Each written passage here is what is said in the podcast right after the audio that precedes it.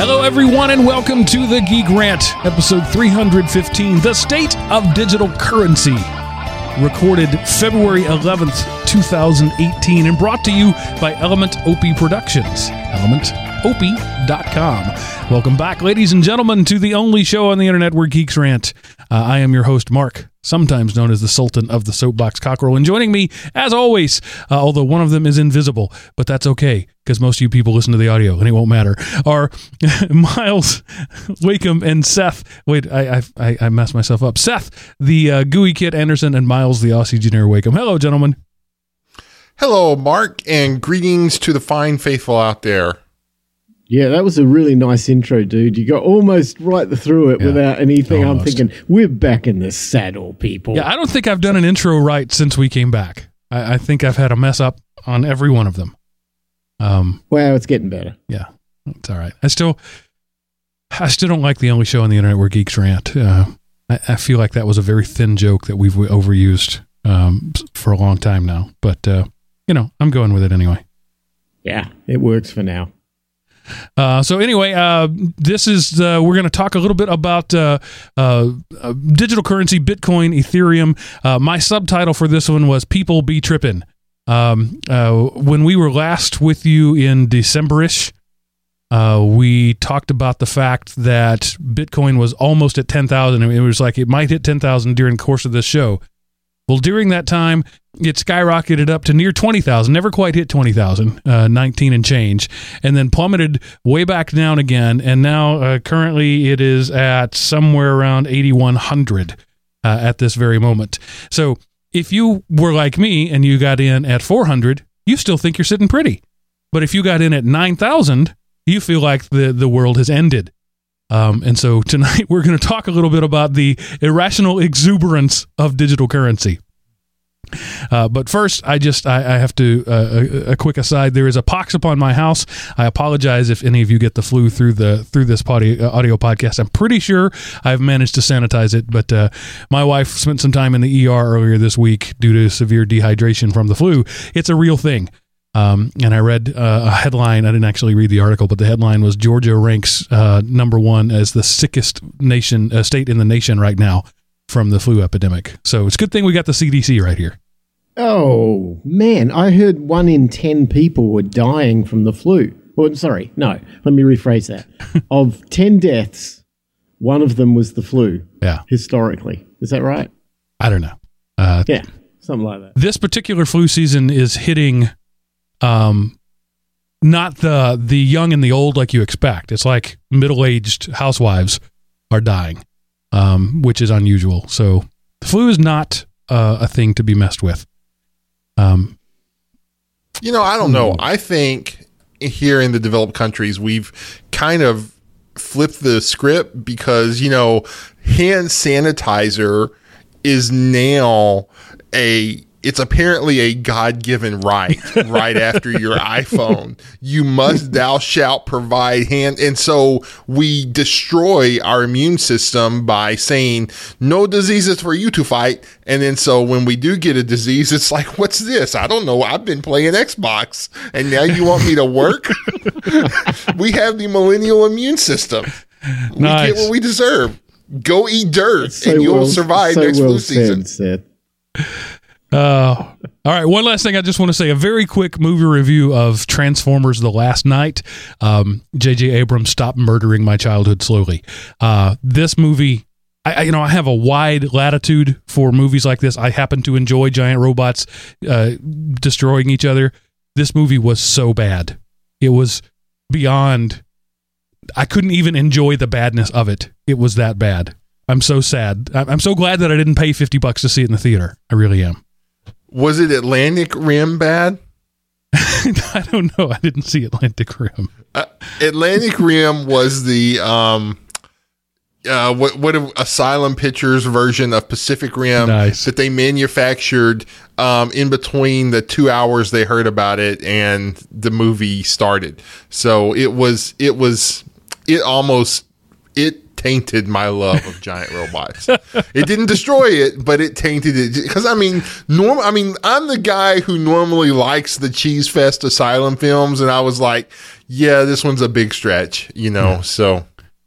And Miles, I see here you have in the notes that you're going to complain about no rain. You live in the desert. You can't complain about no rain when you choose to live in the desert. Sorry. I know, but it's winter, right? It's winter. It's the unwritten law of winter that it's supposed to rain. It hasn't rained here for weeks. And when it did, it was a quarter of an inch. I mean, it was ridiculous. So all through Phoenix right now, everybody's got this enormous allergies and hay fever from all the dust, which is just rolling around in the skies and getting up your nose everywhere because there's no rain to keep it down. And so, yeah, I'm sorry. I've got to complain about that. All right. And then Seth has frozen precipitation, so it's just global warming all around. Well, it wasn't so much that we had sleet today, but it was some persistent thunder sleet. Like, I heard a roll of thunder that lasted for between 5 and 10 seconds. Kind of just, I mean, you know, normally you hear a thunder clap. You don't hear thunder roll across the horizon. And we got some good sleet here in East Texas. So, anyway, thunder sleet, that's twice it has happened to me inside of a 12-month period. So, yeah. Interesting times and Chinese proverbs and all that. I've had thunder snows. I can't recall that I've ever had a thunder sleet. All right. So now I gave a brief overview of the irrational exuberance of digital currency. And if you guys are like me and you subscribe to various news feeds, you'll see that the same story gets retold, you know, over and over. You know, Android Authority puts it up, and then Lifehacker puts it up, and then it's the same story with just a different headline, a little more clickbaity or a little less clickbaity. But there have been, I don't know, 3 a day for the last 2 months about Bitcoin, is over. Bitcoin could be 100,000 next week. Bitcoin is a sham. Bitcoin is the best thing ever. And they just keep coming back and forth. And it reminded me of the saying that I heard Dave Ramsey say once about the stock market. He said the only people that get hurt on a roller coaster are the people who jump off. And that's the way this whole Bitcoin thing is going. If you're into Bitcoin, first off, it shouldn't be an investment. It's a speculation. We've talked about that many times. But just ride it out. You're going to be fine. I'm totally chuffed with what I have. It's up several dozen times what it was when I bought it. Yeah, it's down half the value of what it was a month ago, but it was way overvalued half a month ago. It's way overvalued now, to be honest. But anyway, so Miles, take us through some of the sort of mechanical things that cause this ridiculous rise and fall of digital currency, specifically Bitcoin, but also Ethereum and Litecoin. Those are sort of the three that the major news outlets are following. That is true. Everything seems to somehow be tied to Bitcoin's up and down, and the other currencies are just getting the same effect, and some are amplified and some are not. But the reality is that 1 year ago today, when we were recording this show a year ago, Bitcoin was at $1,000. So that should give some context to where it is today and what sort of return on investment. I mean, if I put $1,000 into, I don't know, oil futures a year ago and it went up 8 times... Could you imagine that? I mean, that's crazy. But, you know, it happened to Bitcoin. 2017 was an unrealistic year for Bitcoin. And in my opinion, it can never go to the levels it went with any form of authenticity. The one thing about this stuff, this currency, is that I've seen it bring out the best and worst in people. And it's weird in the way it does that. People get so passionate about this topic, and they're normally the ones that are fairly new to it. And then the people who are really, really passionate against the topic are the ones that either have a lot to lose or they just are so resentful that they didn't get into it. And it becomes kind of a, you know, there's extremes, and the extremes just seem to have pulled themselves so far apart from each other that now just craziness is abound. Why the price went to 20 or almost 20, I think it's just because everybody had that fear of missing out thing that was going on. I mean, we had institutional investors come into the market in November and December through the futures trading, and that seemed to give license to big hedge funds and pension funds and whatever else to get in on this thing. And there were a lot of people who looked at the Bitcoin price of a price per Bitcoin and said, you know, oh my God, it's, you know, 8,000. I better get one while I can afford it. And they all rushed out and borrowed money and went to their credit cards to buy some of this stuff and then watched it all go to the moon and, you know, up to 15,000, 16,000. And they're all sitting back going, well, that was a pretty savvy investment, not knowing that this has a history of crashing down to 20% of its value. And then when it did, they're all going, oh no, woe is me. I've now got this massive debt. What am I going to do? And, you know, hello, falling is money doesn't stay together very long, people. So, you know, it's like maybe the institutional investors, they've got computers that detect downward trends and they can buy shorts and they can buy volatility and that's how they work. But for mom and pop investor, no, that's not part of their area. So, yeah, we saw crazy things and it doesn't surprise me. I don't know what the real price is. I don't think anybody knows what the real price is. I'm surprised we're at 8,000. I mean, I would have thought 2,000 would have been incredible, but 8,000 is super incredible. So, you know, count your blessings. So, Seth, I'm curious, how has this rise and fall affected your micro mining project? Well, it's, you know, it was doing really good there for whenever Bitcoin was shooting up, my miner was becoming super profitable. But whenever it crashed down, I saw my mining kind of go underwater. And so for that period of the run up, I was able to sell some kind of pretty close to the top, but, you know, for the part I didn't sell because, you know, I'm just going to wait and see what happens. I actually am, for that one time period of, and what's this been, 2 months, and, you know, let's say for 6 weeks of that, I'm probably underwater. So there is a brief window of time where I lost money, but long term, I think it's going to be a good thing because what happened was the price was shooting up faster than the complexity. So people were bringing their older miners and turning them back on because they became profitable.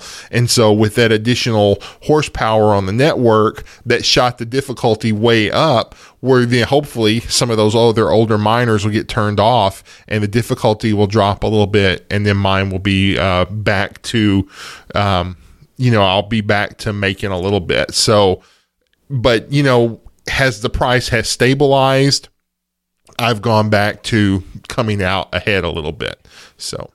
So I'm curious, you know, some of the rise and fall was on major nations making decisions about it. You know, the IRS changed their taxes. They specifically wrote some Bitcoin. I don't even think they called it digital currency. I think they used the word Bitcoin into their tax code. But also China, you know, we talked about it before. They had sort of a soft ban, and they turned that soft ban into a hard ban. There just will be no digital currencies until such time as China creates their own digital currency. And I wonder about all those Chinese bit miners that are out there running. Did they shut down, or are they still out there plugging away at Bitcoin that's now illegal in their own country? I think they're still plugging away. Yeah. I think that there's been a big run on some area. This was very interesting. I noticed that the Chinese were looking at ways in which they could actually move their mining operations out of China because they were no longer getting all this subsidized power that the local authorities were allowing them to have, and they wanted to find ways of operating with cheap power. So they were going into Iceland and buying up large areas to build data centers. And the interesting thing is they're now going into Canada, particularly areas like Quebec, because the power company up there, Hydro Quebec, is offering incentives to large investors that want to come in and build data centers. And we could see Chinese bit mining, crypto mining, right on our doorstep, all because China doesn't want to subsidize their power anymore. Of course, the scammers had to get in on the rise of Bitcoin, and there were some quote-unquote exchanges that fired up that weren't exchanges at all. And the mom and pop who didn't know anything had just heard their sons and grandsons talk about Bitcoin, kind of took a bath on some of these. Yeah. The most notable one that happened, I think, was in December. If you guys ever watch YouTube and you ever do a search for like Bitcoin or cryptocurrency, there's no doubt you've probably come across so many people who used to have channels on YouTube for a thing called BitConnect. BitConnect was this sort of a exchange / investment thing, and the idea was you could buy shares in their token, which was a BitConnect token. You would use Bitcoin to buy it, I guess. And then with that token, they apparently had some special magic source that enabled them to reinvest it and give you some ridiculous returns on your investment. But you weren't allowed to pull your money out for a period of time. And this thing stank of a Ponzi scheme. I mean, really stank. And, in December, I think it was run out of England, but from what I understand, the founders were from Asia, like India, Pakistan, somewhere around that region. And what was happening was that they were creating this incentive program where people would go out there and promote BitConnect, and the more people they got to join, the more commissions they were making, and they made an enormous amount of money. And there were these just average Joes who were getting into this whole BitConnect thing. They started up BitConnect channels. They had thousands and thousands of subscribers, and they would go out there and show how much money they were making, and they'd buy this sports car, and somebody was going to buy a house, and, it was ridiculous. They put like $1,000 into this thing, and they've got $300,000 worth of this fictitious income. And so they're going off and they're spending it, and they're showing their wealth and everything. Well, in December, the state of Texas came down and said, cease and desist, which... it's kind of unusual because, this is a U.S. state regional authority putting pressure on what is effectively a U.K. operation, and the U.K. operation said, okay, we'll stop. And the second they did that, everybody lost all their money. Literally, BitConnect token went to nothing. I think it went from like $300 to $8, and it happened like in 24 hours. And... and of course, I think that was followed up by a similar cease and desist from this, North Carolina as well, which kind of doubled down on it. Anyway, BitConnect effectively shut down. They've still got a website, but they're pretty much out of business. And then all these people on YouTube who've been out there talking about, how great this, you got to get into BitConnect, and here use my link for referral bonus and whatever. Well, they ended up with a lot of egg on their face. But it didn't end there, because when people lose enormous amounts of money, what do? Call the attorneys and start a class action suit. So, of course, a bunch of attorneys out of Florida got together and started a big class action suit against BitConnect. And, of course, BitConnect's a UK operation, so they probably can't do that much. But what they said was, well, we'll go after BitConnect, and if we can't get money there, we'll go after all these YouTube channel people. So, average person in their bedroom with a YouTube channel who's been out there pushing BitConnect is now getting being sued by some mega law firm out of Florida in a class action lawsuit they can never defend themselves on. They're gone. That's the end of those guys. Yeah, but under U.S. law, that they are culpable. So yes. That's the thing. If you participate in a Ponzi scheme, you're an idiot. If you promote a Ponzi scheme, you're a felon. Exactly. And a lot, it's like the bottom of the YouTube channel comment section rose up and became the YouTube channel.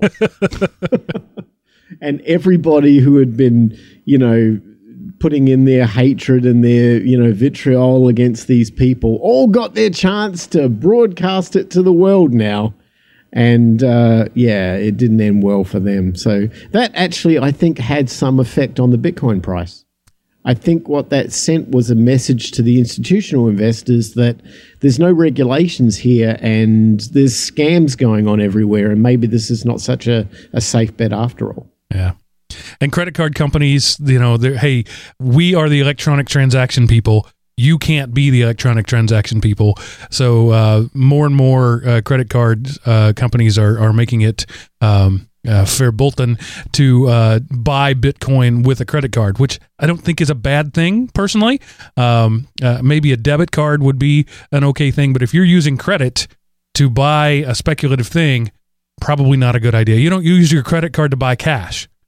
Right, so I've read some articles about how this was, you know, anti-competitive, and they're arguing about it. I think it's perfectly fine, frankly, to not use a credit card to buy Bitcoin. Yeah, I agree. I mean, you wouldn't use a credit card to buy stock options, right? I mean, maybe you would if you were desperate, but can't use a credit card to buy a lottery ticket. And right now, Bitcoin is worth about the same as a lottery ticket. Yeah, I agree with you. I mean, if you don't have cash to lose, you can't buy Bitcoin. Period. And that's a hard message because, you know, we've been talking about Bitcoin for years. And when we were originally playing with this whole Bitcoin mess, I mean, even you guys remember when we were talking about Ethereum, it was like $5.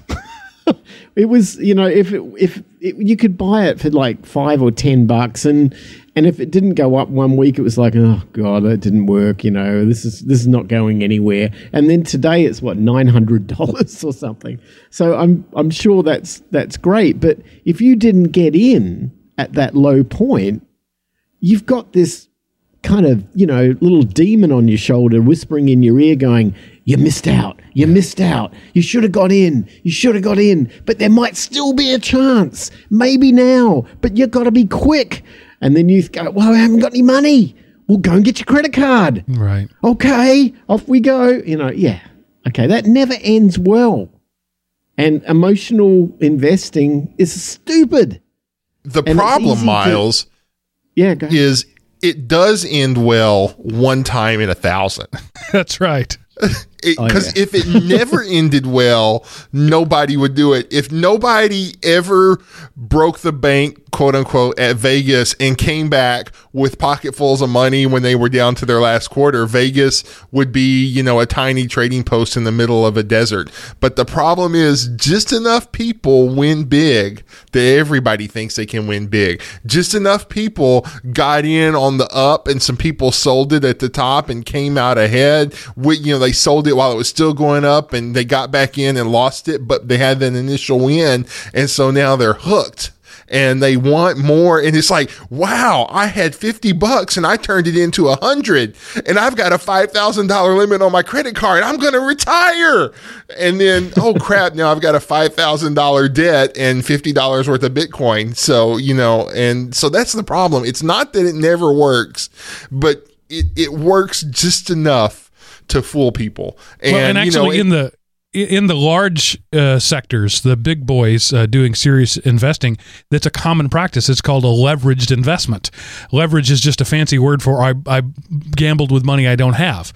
And so you will leverage some asset, mortgage a property. You know, that's the small person's thinking of it. You mortgage your house, put that mortgage into an investment. If the mortgage pays, if the investment pays off, you pay off your mortgage. Everybody's happy. If not, you have to somehow adjust for that loss on your credit and loss statement. And those are things that happen to the big guys all the time. So the little guy thinks they can play like a big guy, and says, well, you know, if Warren Buffett can leverage for his investments, why can't I? Because you're not Warren Buffett, dude. That's why. Yeah, it's true. Well, you know, we have short memories. We forget 2008 and the fact that people had mortgages that went underwater because they exactly did that. They had leveraged investments. They might have had 5% down on a mortgage, and that mortgage ended up going to half of its value. And guess what? They're bankrupt and the house is foreclosed. It happens, and we can't forget that. It happens. That doesn't mean that you can't have a portion of, say, your investment portfolio in riskier assets? I mean, sure, but don't have it all. and certainly don't have as much liability against what your asset holdings is. I mean, but I don't know. I'm not Dave Ramsey. I shouldn't be trying to tell people how to do that. Anyway, we're not financial advisors, everybody. Do not take our advice. Yeah. No. One thing that I think is perhaps the most interesting part of this whole thing is the tax law changed. So we had talked again a year ago about how currently there aren't really any rules about taxes, but we were sort of treating it like a stock in that, you know, when you take money out, you pay taxes on that realized profit. So if, you know, when I buy, say, a Microsoft stock today at, call it $10, it's way over that, but let's say it is, it goes up to $50. When I sell it, I pay taxes on the $40 realized investment. If I, as long as it stays in the stock, it's not taxable because it's not real income. It's just a thing hanging out there. And so that's how a lot of tax professionals are treating it right now. And the government has stepped in and said, well, we're really not going to make a ruling on that. But if you change one digital currency for another, then you have to pay for the gains on that. Not just if you change it from a digital currency to a fiat currency like the US dollar, but if you change from one digital currency to another, any gain on that transaction has to be paid for and taxed, which is interesting considering that most of these are completely anonymous transactions. How do they think they're going to have any teeth in that? And I think they have to be thinking they're going to the big guys like Coinbase and saying, we will require you to monitor transactions on our behalf. Yeah, that is an interesting dynamic. This was rolled into the tax reform bill that was passed in December just before the holidays, I guess. And it was unexpected, and I didn't think it got a great deal of press until I saw some examples of it, and I felt like it might happen, and it did. So if you buy one cryptocurrency and exchange it for another, that is a taxable event in the same way that, you know, if you were to take an appreciated asset and convert it to cash, that's a taxable event. The other thing which is often not mentioned is that there are different, if you've owned that currency for 12 months or more, and again, look, talk to your CPA about this. I'm just giving you a 1,000-foot view, and don't quote me, and you guys validate it yourself. But if you've owned that asset without changing it to anything for 12 months or more, you can probably only be subject to long-term capital gains tax, which I believe is either a 15 or a 20% penalty based on your income level. But if you've done this before 12 months, it just becomes taxable income. So, and what that would typically mean is that if you've got a job and let's say you make $50,000 a year and you bought some Bitcoin at, I don't know, $500 and it went up to $50,000 and you know, it happened in that 12-month period. Maybe you were trading it or something. That gain is taxable as additional income in that income that you've got for the year, which might put you into a totally new tax bracket. And now you're paying tax at that percentage on that new tax bracket. So it could become a 25% tax. I mean, it depends on your situation. So you want to be careful. There's an unwritten underlying statement here from the government influencing the behavior of Bitcoin, and that is keep it for 12 months. Don't trade it. I don't know if that was intended, but that's... and the nature of taxation in this form. It's exciting to me that they're at least taking it seriously. You know, admittedly, this is a government money grab, and I love the fact that you use the word penalty for a tax. It's only a 15% penalty. We're going to penalize you for succeeding. But at least to me, it legitimizes the currency. I mean, it's a cash grab, right? But it also puts some legs under it, that the government is actually considering it a real thing. Yeah. Well, you said something really important, though, in regards to Coinbase. You know, as anybody who knows anything about digital currency, They know that if you've got digital currency and you're holding your private keys, you're probably the smartest person is going to be holding it in their hand, or, you know, on like a little hardware wallet or something that you've got control over the keys, because these exchanges get hacked. And so you don't want to leave it out there. Well, Coinbase has insurance and all that stuff, which is good, but still, it's not the only game in town. There are many, many other exchanges that can hold your currency in this country, out of this country. And the fact that the Bitcoin keys could be anywhere means they're very hard to track and very hard to trace. If the IRS are going to be benefiting in a significant fashion through the use of taxation on these gains, then you know that they're going to be lobbying very hard so that you have to register and make them aware of where your keys are. But they do that in other forms. If you've got offshore investments, you're of more than 10,000, you're expected to file an FBAR statement every year. And if you've got more than 50 or I think it's 100,000 for a married couple of offshore, maybe it's a pension fund in another country or whatever, you're supposed to file a FATCA form. And there's all these forms. And if you don't file them, the penalties are ridiculous. Like they're $10,000 a year and there's no statute of limitations. And, you know, it's ridiculous. Well, it would not surprise me if the IRS applied the exact same rulings of penalties on undisclosed crypto assets. It would just follow suit that if the Department of the Treasury is expecting everybody with offshore assets to file FBAR statements, guarantee they're going to expect you to file statements on crypto. Huh. So get ready. It's form time. And so I was going to wait for Seth to jump in there, and he didn't. So I'll continue on. Aside from, you know, the scammers being scammers and the government being scammers, I mean, being the government, there's also been some exciting technology changes since we last were with you. I mean, this is all from just since December when we last talked about Bitcoin. This is in 3 months' time, less than. There have been some pretty significant changes, and the one that excites me the most is Miles, you have it here, the Lightning Network. It's not Bitcoin. It's sort of a Bitcoin add-on, but it fills the gap for Bitcoin and Ethereum and Litecoin and all these other things. That is really the thing that we're all needing for this to be a real currency and not a speculation. So tell us a little bit about that. Well, Lightning Network is to Bitcoin what merchant processing is to banking. We all quite happily walk into our local Starbucks with a credit card and buy a cup of coffee, and we don't think about it. It's an instant transaction. You just hand the card, you stick it in the machine, and 2, 3, 4 seconds later, blip approved, and there's your coffee. And the vendor's happy with that, and you're happy with that, and everybody wins, basically.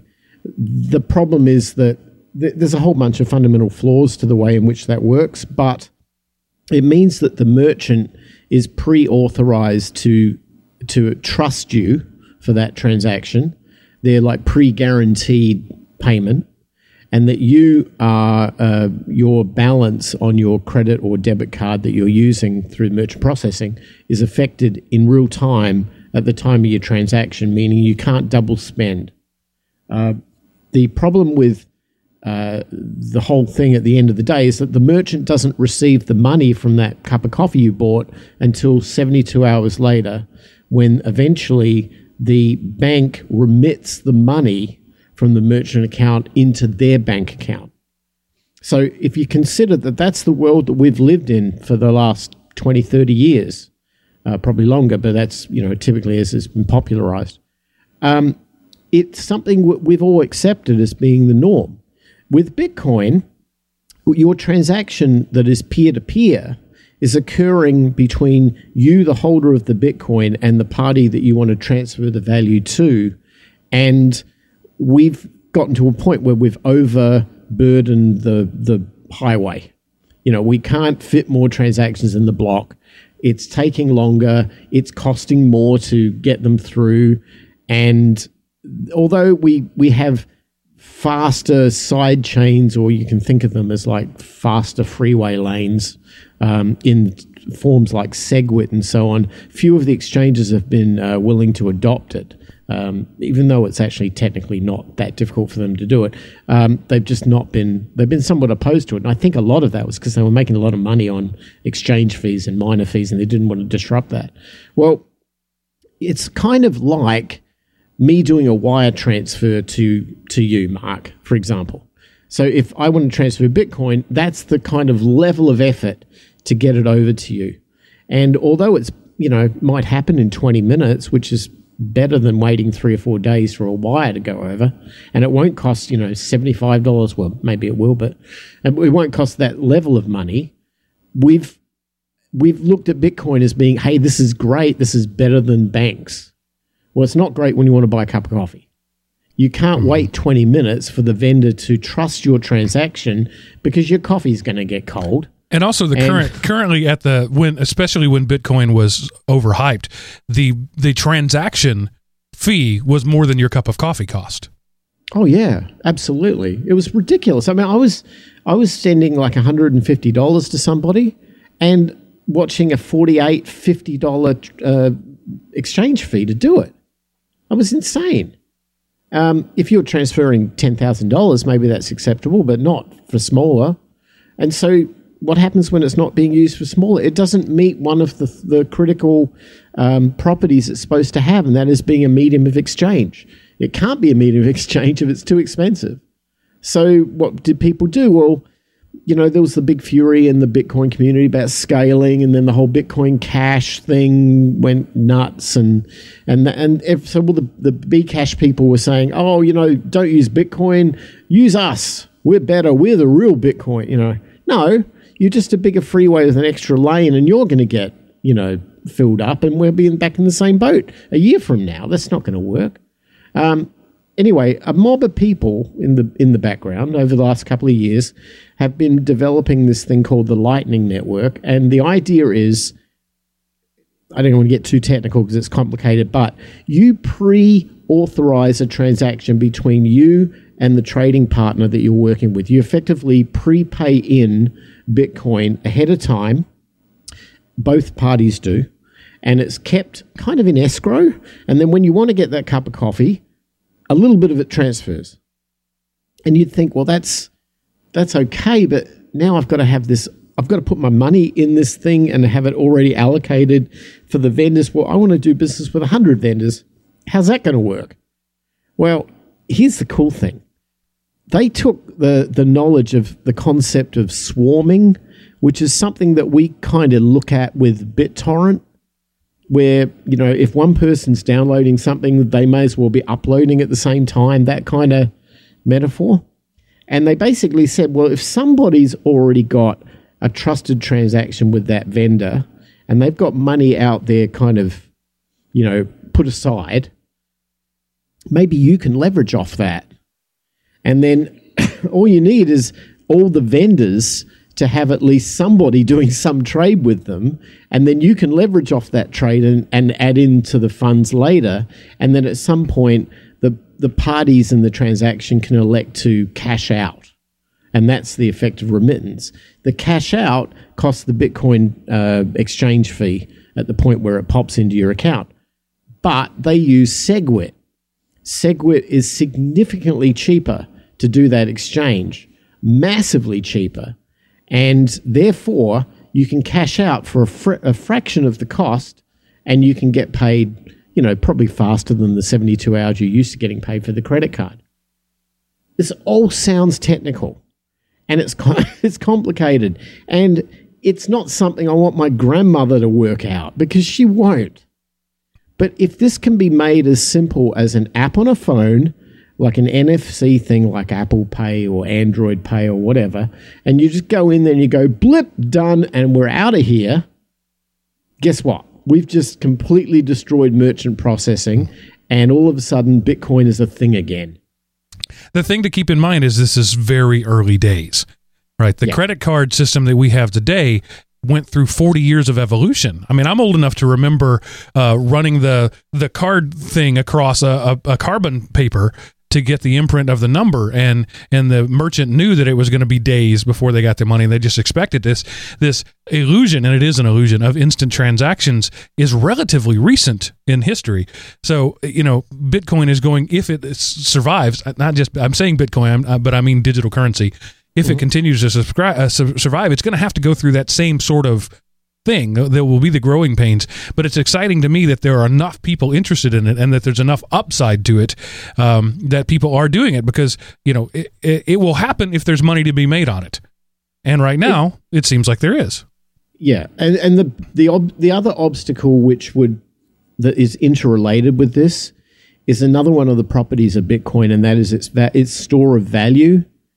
You know, it was originally touted that, well, if you couldn't do the use it as a currency, as a trading currency, it's always good because, you know, it's a store of value. You put money in, then look, it goes up 10 times. Well, that doesn't always happen.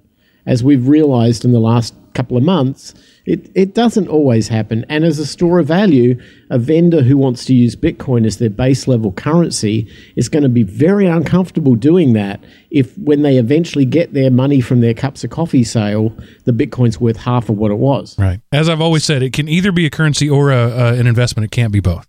Well, here's the one thing that I've kind of got as a variable in my mind, and I'm not sure I have an opinion or a position on this. If Lightning takes off to the point where hundreds of thousands of vendors start accepting it at the retail front, I'm wondering whether that level of volume will stabilize the currency. I don't know. It'll go a long way to stabilize the currency because, I mean, even though Bitcoin is getting a lot of press these days, it's still a very few people compared to the number of people that use that, you know, slap down the plastic or the chip or whatever for a credit card. The number of people doing stuff with Bitcoin is fractional. And the problem is, all of the fraud and abuse in Bitcoin gets press because the money behind the entrenched organizations are afraid of what Bitcoin will do to them. But the unwritten rule is thou shalt not discuss the fraud and abuse in the financial system. You know, there's billions of dollars of fraud happening yearly, and yearly it's probably trillions of dollars that those companies cover, because if it got out to the mainstream, the holes in the security and how transfers between banks where all this stuff settles out are routinely, you know, and at least yearly hacked for seven figures or more. You know, if that kind of stuff got out, then people would flock to Bitcoin, and the other alternatives would exist. So the problem is all this negative press. It's not, you know, the bad thing is my Bitcoin isn't FDIC insured. And so if I have a wallet or whatever and I lose the key, hey, it's gone forever. But if I, you know, whereas if I lose, you know, if the bank gets robbed, I still got my money there because the government insures it up to a certain level. And then two, we just don't talk about how, you know, and you hear some card skimmers and all of that, but fraud, you know, they've done a good job with their lawyers, have limited their liabilities, and, you know, they have insurance and all of that. And because Bitcoin is open source, it doesn't. So people out there just need to take a long view. You know, if I had a stock named Bitcoin that went from 1,000 to 20,000, people would be calling me a lucky SOB. But because it's a cryptocurrency, you know, ooh, that's risky, you shouldn't get into it. Well, you know, I've got more ownership in Bitcoin than I do with any stock I've ever owned in a company.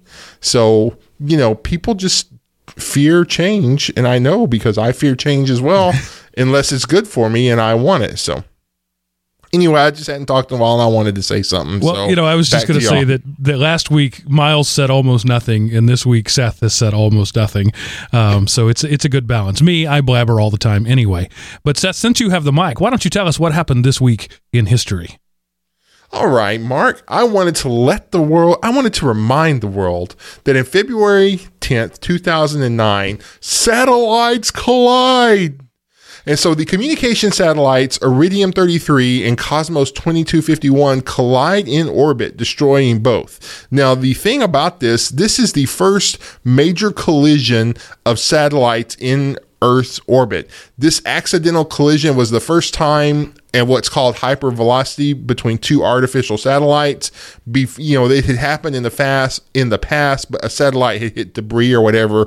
But these were two complete satellites that hit each other going roughly over 26,000 miles an hour at an altitude of just under 800 miles. And so this week in history in 2009 is the first time two satellites collided in orbit. And you think with all the satellites, if those go down, communication goes down and the internet slows down, and we can't watch cat videos from Uzbekistan as well. So this week in history, Mark, satellites collided. And now back to you. Well, one quick correction. It's roughly 800 kilometers or about 500 miles. And the reason that matters is a geosynchronous orbit is a pretty narrow band. The speed you have to be to always be at the same distance, the same location on the Earth, the speed and the distance is pretty narrow, which is why satellites can collide. Yeah, space is big. Why don't you just space them out more? Well, the geosynchronous band isn't all that big. And people want to have satellites always in the southern sky at the same time, right? You have to... It gets a little crowded up there. So, yeah, it's exciting that it hasn't happened more often, frankly. But there's a whole lot of satellites up there with GPS satellites and communication satellites. It's a big thing. Yeah, and then a lot of times... go ahead, Miles. I was going to say, if it keeps going the way it's going, we're going to have Teslas up there having traffic jams. Awesome. Yeah, and a lot of times these satellites might only last a few years before they fail or the protocols they support become obsolete. So there's literally tons of satellites up there that no longer transmit, but if they're dead, we can't command them to burn up in the atmosphere. So it's really... this might be a good show topic, is how fragile our robust modern communication really is. Just something to think about and remind you of that we got it pretty easy these days.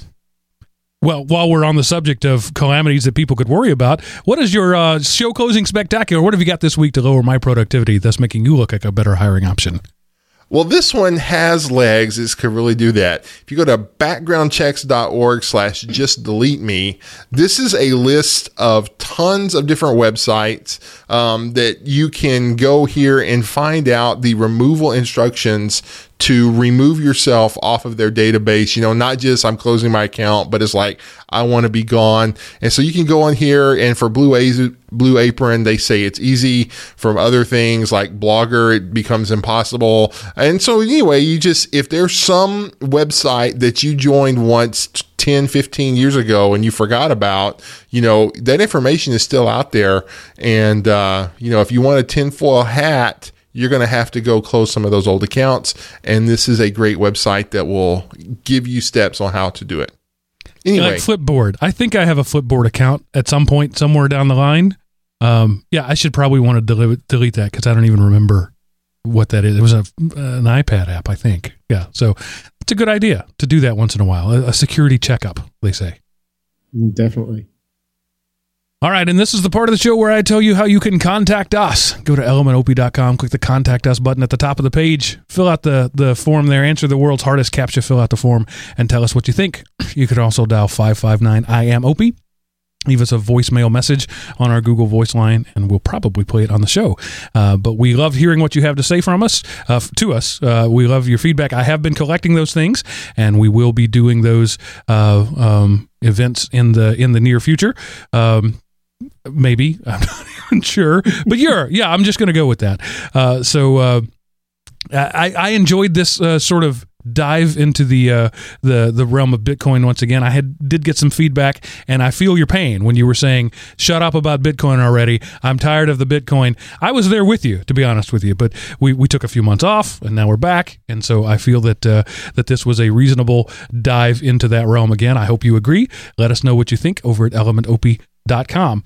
You could try to tweet us at @ElementOP, or you could use the Facebook page. Honestly, I'll probably never see that. I keep getting these emails from Twitter that says, hey, go check out your one notification. And I think, well, Twitter, just show me my notification. If you could spend all that effort to send me the email encouraging me to go log in and check out the notification, why don't you just send me the notification?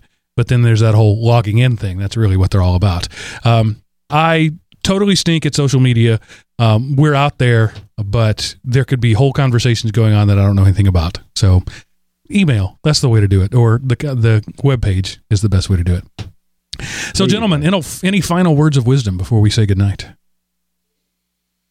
Don't spend money you haven't got. Amen. Ditto. All right. And be safe out there. Get the flu shot. It's not too late. Ordinarily, people don't get the flu shot as late as February, but this is looking to be an extended flu season. I will tell you, my wife has the flu. She was the only one in the family that didn't get the shot. The rest of us are fine. Do that as, do with that as you may.